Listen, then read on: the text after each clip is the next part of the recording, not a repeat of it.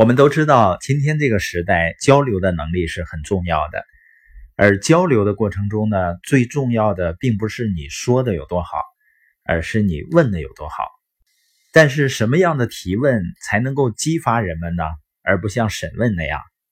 管理学者埃德加·沙因他提出了一个说法，叫谦虚的提问。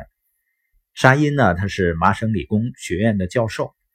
他被称为企业文化之父，是企业文化这个领域里的权威。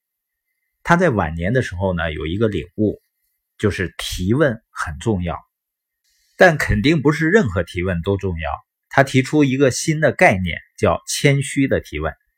谦虚的提问这个概念的关键其实不是提问，而是谦虚。那你觉得什么是谦虚呢？是别人夸你的时候。你说自己其实还不够好，一般人可能是这么理解谦虚的。沙因说啊，人有三种谦虚。第一种谦虚呢，是面对身份更高的人的时候，比如老百姓对着大领导，下级对着上级，往往我们会很谦虚。第二种谦虚呢，是面对成就更大的人的谦虚，比如你刚刚创业，那如果你面对马云啊、马化腾啊，肯定会很谦虚。这两种谦虚呢都很好理解。沙因呢很了不起，他提出来还有第三种谦虚。第三种谦虚是因为你依赖他人而产生的谦虚。你知道这件事自己一个人干不了，你要依靠对方才能干成，所以你谦虚。比如我是一个团队的领导人，我面对伙伴的时候呢，我需要有第三种谦虚。因为我要依靠伙伴才能够一起共同完成目标。同样呢，上级面对下级的时候，领导者面对追随者的时候，也要有第三种谦虚，因为你要依靠对方才能够完成工作任务。谦虚的提问强调的是带着第三种谦虚来提问。沙因认为啊，高层领导者都应该学会谦虚的提问。很多领导者呢，他习惯的方式不是提问，是命令下属怎么做，或者平和一点的是告诉下属怎么做。你如果是告诉下属，那其中隐含着这样的假设：这件事情呢，你不知道，我知道，而且呢，你需要知道。如果你采用提问的方式，隐含的假设就不一样了。你提问下级，隐含的是这样的意思。这件事情呢，我不是很了解，而你知道，而且我想要知道。显然呢，告诉容易破坏关系，提问才是建立关系。为了发挥人们的潜力，为了跟人们建立好关系，你需要进行谦虚的提问。怎么进行谦虚提问呢？有四个标准。一个呢，就是思想上有启发，你提的问题能够启发对方思考。让对方想的更多，想的更深。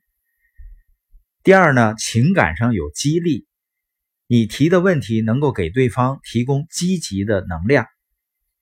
第三就是关系上有促进，你提的问题呢能够促进你和对方的关系更紧密。第四呢，行动上有推动，你提的问题呢能够推动对方积极的行动起来。那有没有一个问题对于领导者来讲是最好的问题呢？就是四个字，你觉得呢？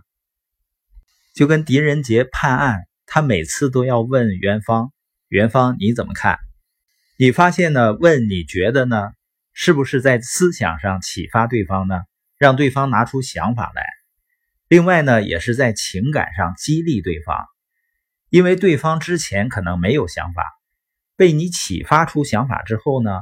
发现自己还挺有想法的，自我感觉就会更好，而且呢，他对关系是有促进的，因为对方发现你尊重他的意见，想听他的想法。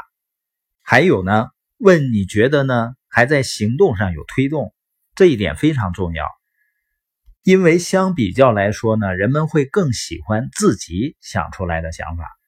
你通过问你觉得呢，让他提出来自己的想法。他最终呢会更愿意去行动，因为他觉得最终实施的是自己的想法。这个问题呢，可以经常去用它。比如说，你在跟人们交流关于财务自由的概念的时候，如果你谈到了你关于财务自由的理解，那你也可以问对方：“你觉得呢？你怎么理解这个概念的？”总之呢，你在和人们交流的过程中呢，了解比讲解更重要。所以呢，要提问、倾听、提问、倾听，然后简短的回答。今天我们话题的重点呢，就是在交流过程中，关键的在于正确的提问。